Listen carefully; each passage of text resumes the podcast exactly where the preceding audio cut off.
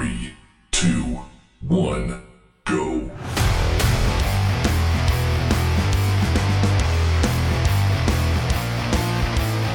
Sinners and saints, dust off those horns and halos. It's time for Allen After Dark.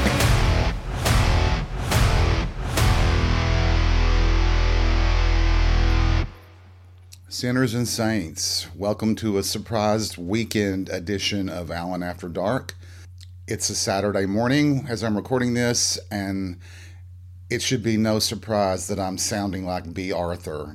Actually, I'm looking around to see if I can find remnants of the fur coat I must have eaten last night, which would explain why my tongue is like cat fur today.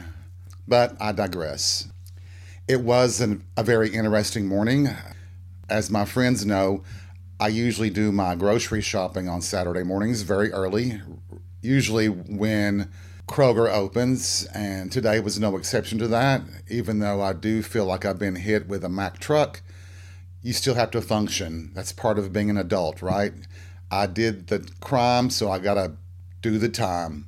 But it was an interesting morning at Kroger. I uh, was pleasantly surprised by the uh, hunk of a man that was stocking the shelves with bread. He had this really stern look on his face, very focused on his work. He had like sandy blonde facial hair.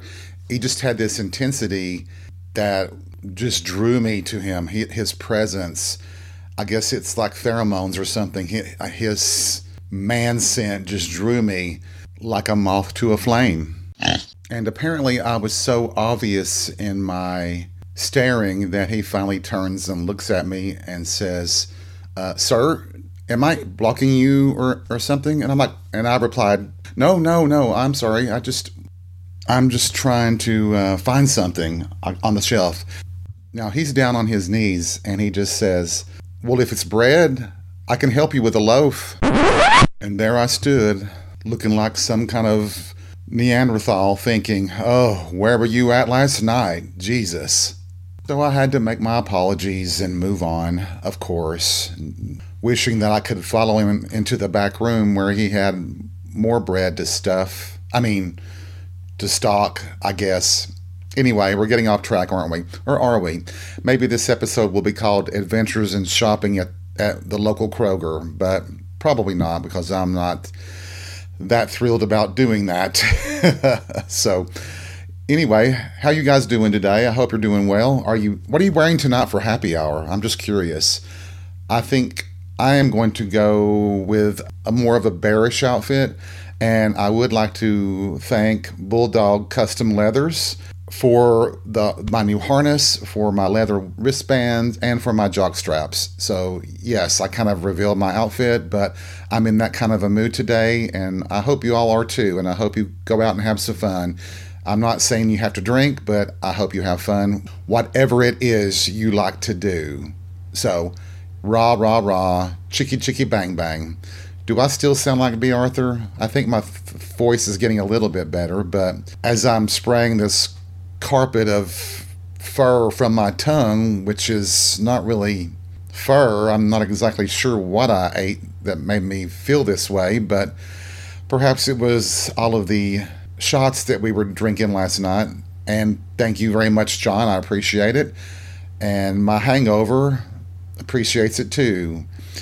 If it wasn't for liquid IV, I don't know how I could carry on this day, but that stuff really does the trick. I, I, mean, it does, doesn't it? It's an amazing little thing that who would have thought? You know, I was basically rehydrating with water and fruit and things like that when you can take this shortcut that obviously has no other side effects. Now, does it? But I have to wonder is that why my dick looks so small this morning? That's the funniest thing I've ever seen in my life. it's probably just because I have such big balls, you know? And not to brag, but I do have big balls. I feel like Andrew Glouberman's father on Big Mouth sometimes the commentary his balls receive on that show is reminiscent of my own, if you will. Balls are not a toy. But I think maybe that's a curse of being a gay man as you get older, your balls get bigger and the rest of, rest of the dick doesn't want to work. and that's what sucks about getting older. It's like when you feel like you should be in your prime, you're not even ground beef. It sucks to look at these young muscle guys, these these 20 and 30 year old men and they're prime just scoping the herd like alpha males and getting their pick of the litter. And here I am sitting at the bar, just hoping that I can make it back and forth from the men's room without falling down and busting my ass or breaking a hip or something. Not that I'm really that old, but you know, it just feels that way when you're around younger people. I guess I'll have to quote some Bea Arthur from Golden Girls since I sound like her. Do you remember the episode when she's talking about being with other teachers in the lounge and she's just kind of cutting up and, and chatting with the girls and she she says I got to the car and looked in the mirror and nearly had a heart attack. This old woman was staring back at me. And I understand that. I feel that sometimes. I don't feel old until somebody reminds me of it. Obviously, though, I can take a joke and I do appreciate being part of a joke and I can also uh, give it back. And that's part of the fun of being a gay man, too, is that we do seem to have quicker wit and can relish in a bit of the teasing. And I think that does stem from even uh, the younger generation and their enjoyment of the Golden Girls. I think it's one of the few timeless and universal shows that exist. I think it's still as funny today as it was when it was first on the air. And I was very young when that show first came out. You lie! You lie! And thanks to syndication, everybody gets a chance to enjoy The Golden Girls, one of the f- funniest shows ever on TV. But maybe that's the segue here. Maybe that's where this episode's going how it feels to get older in the gay community. And there will probably be quite a few references to the Golden Girls in this episode, just because that's how it relates, I believe. So I find myself very lucky because, in my own personal opinion, I look more physically attractive now than I ever did when I was younger. But I feel like I went through almost like this, well, I, I went through this long stretch of awkward puberty where I, I looked like some sort of mutant with blonde hair on my head. And it just seemed to stretch on and on until I got older, until I got out of high school and through a few life experiences that I guess help groom a physical appearance, I suppose. And that might be the hangover talking there. But also, I've had friends who were older than me, and they've told me, they, almost like a warning when I was in my 20s, that this is what was going to happen. And I believed them. I did. And you just hoped it wouldn't happen to you. And guess what, folks? It does. Although I think there are some that age differently than others. I think people can age gracefully, they can look good, and there are people who seem to age recklessly, I suppose, and it could be a matter of their lifestyle and so on and so forth, but that's everybody's own business. I think the biggest dread or fear that I have of getting older isn't not being able to grab the attention of some young stud, it's about your health, my health. The fear of not being able to be mobile or to be sick a lot. And even in younger years, you'll get hints of that, I believe. I, I have. I have now. Uh, I'm suffering with neck problems just from sleeping the wrong way. And it's like, how do you sleep the wrong way? Well, your body will tell you when you've slept the wrong way because you'll feel it. And sometimes you'll be walking even across the living room and you'll hear a noise and it's like well it came from somewhere on my body i just don't know where i guess there'll be more signs in the future if it's if it gets worse and those things are i, I think frustrating is the right word And when I was younger, I loved to dance at the clubs and stuff, and I still do. I just don't think that maybe my body likes to dance like I used to. That's a disappointment. I'll still dance as long as my body allows me to. And when I say body, I guess I should say my knees. And before you even start laughing there, yes, I've heard the whole comment about being on my knees for my entire 20s, and that's why they're bad now. And it's not really true. If I'd been on my knees that much in my 20s, I would have thighs that crack walnuts, I believe. And you know, the character Sophia on Golden Girls, she was talking about being uh, old, and she said, I, I'm, I'm sort of paraphrasing here, but she says, people think you, you managed to live 80, 81 years, and people think you should be grateful to be alive, but life can still spit in your face. And it's true. I am thankful to be alive and healthy and doing well, but it doesn't stop you from thinking about the future and what could happen. And with me being a person who's single, who really isn't in the pursuit of a relationship at all, I have to think about well, what happens as I get older? What if I do become in need of, of help over my health? Perhaps I become physically unable to do certain things. What will I do? Who will take care of me? And I think that's, uh, we've had, uh, I've had very serious discussions with good friends about what will we do in that case. And we have talked about many times of some sort of Golden Girls arrangement to where we do take care of each other as we get older. We live together and take care of each other.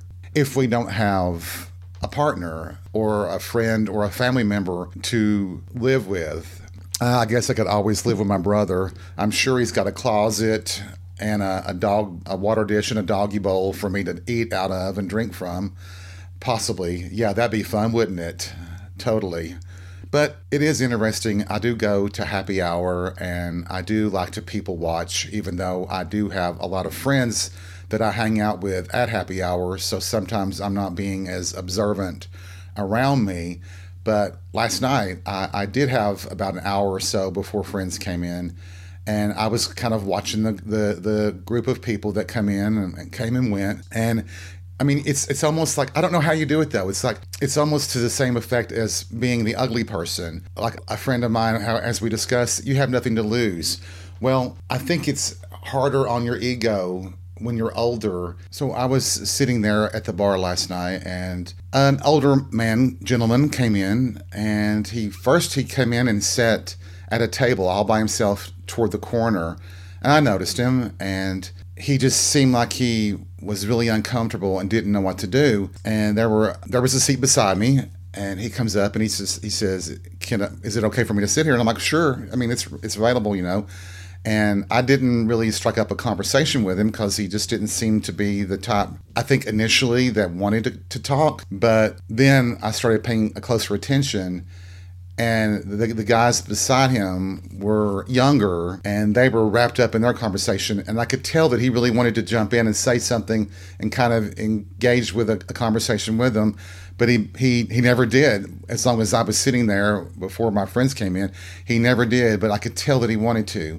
And i think that that is a symptom of being older. I think a lot of us are hesitant. It's like, what's the point? Because a lot of times, in my experience, when I've talked to a younger person, they automatically assume that I'm trying to get into their pants. It really does come as a shock to them when I have, on a couple of occasions, I've said, I'm just trying to chat. I have no desire to get on your dick. but apparently, I do have a very intimidating look about me. And it does sometimes discourage people from approaching, and other times it comes off as an invitation. I, I think they look at me sometimes as this possible monster that they can conquer, and it would come off as like a grudge fuck or something, I suppose. And it could be the daddy issues as well. And there are a lot of people with daddy issues, not just in the gay community, but overall. But you do see it sometimes. And I, have seen it both with gay men and with straight men. Uh, a couple of the straight, quote unquote, straight guys that I've been with sexually, physically. They loved it when I kind of was attentive to their needs and caring in an affectionate way, almost like a father figure. Now, that may sound disturbing to people, but I am talking about consenting adults here. And I think that in a lot of ways, part of the foundation of American society is mommy and daddy issues. It just depends on which family it is. And in the gay community, some of the younger guys are seeking out that father figure. And it's just a bonus if there's a sexual connection with it as well. Now, how does that make me feel? Well, I guess if I was looking for a relationship, I would be disappointed. But if, as usual, I'm just looking to get my rocks off, hey, it's no big deal, right? But seriously, it is a fascinating scenario, isn't it? How your family does affect you in ways that, that are most likely subconscious, but it affects every one of us. Everything that we seem to do is influenced by something else, right? And perhaps some of us older guys, maybe me included, have on occasion took advantage of a situation where we might not have gotten an opportunity to hook up with a certain guy unless they did view us in a father figure sort of light. Honestly, as long as you're not hurting anyone, what's wrong with that? But in some cases, though, that might lead to a dependency that would border on stalking if you're not careful with that. So it's always good, of course, and we all know this, that communication's key. I think uh, it maybe it was Margaret Cho who kind of said it best one time that the the direct approach is probably the best way. You know, if somebody says comes up to you and says you want to fuck, well, at least I know what they're looking for, right? Uh, there's no hee hawing or anything around. It's like let's do it, okay, and you either say nah, I think I'll pass, or let's hit the sheets. And well, Actually, for me, it would most likely be the bathroom stall, the backseat of a car, or a dark alley. But that's just my preference, you know? So if you hit the sheets, knock yourself out. I've often told the joke, well, not actually a joke, uh, just a, an argument. It's funny how prostitutes, hustlers are sort of condemned as a vice that is the dregs of society. And, but I always think, which one is smarter here? The person that takes cash for a roll in the hay or the person who goes home with someone who's bought them two drinks. For me personally, I think I'd take the money. Just seems more logical to me. I don't know. Is prostitution a felony? It probably is because somebody doesn't like that somebody's having fun. Uh, who am I kidding? For for me, it would be just like Sophia, arrested for prostitution. I can't believe it. I can't believe these dumb cops think that anybody would pay money to sleep with you.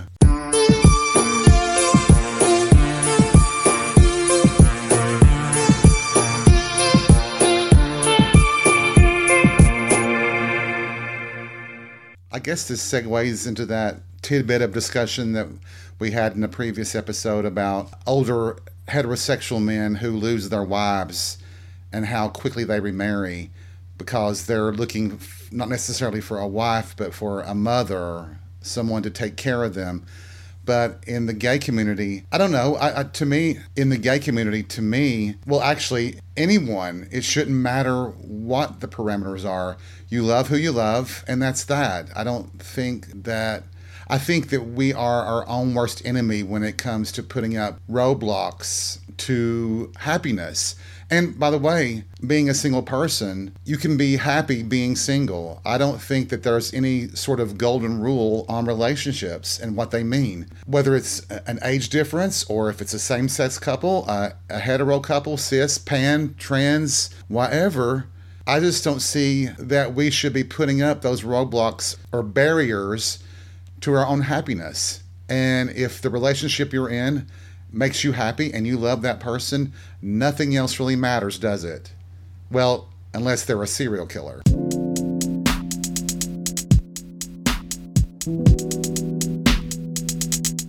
Thank you for joining me for another episode of Allen After Dark. I hope you've had some fun. I hope you've been entertained. Remember take life by the balls and be real. We'll see you soon.